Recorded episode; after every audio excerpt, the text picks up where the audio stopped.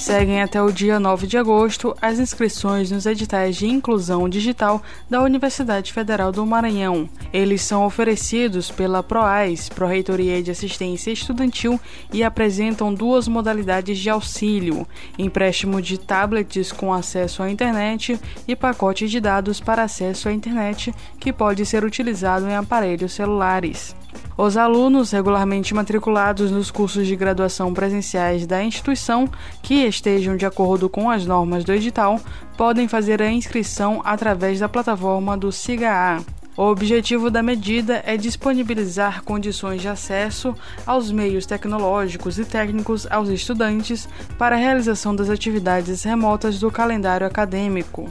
O semestre 2020.1 está programado para iniciar no dia 14 de setembro, seguindo até o dia 19 de dezembro deste ano.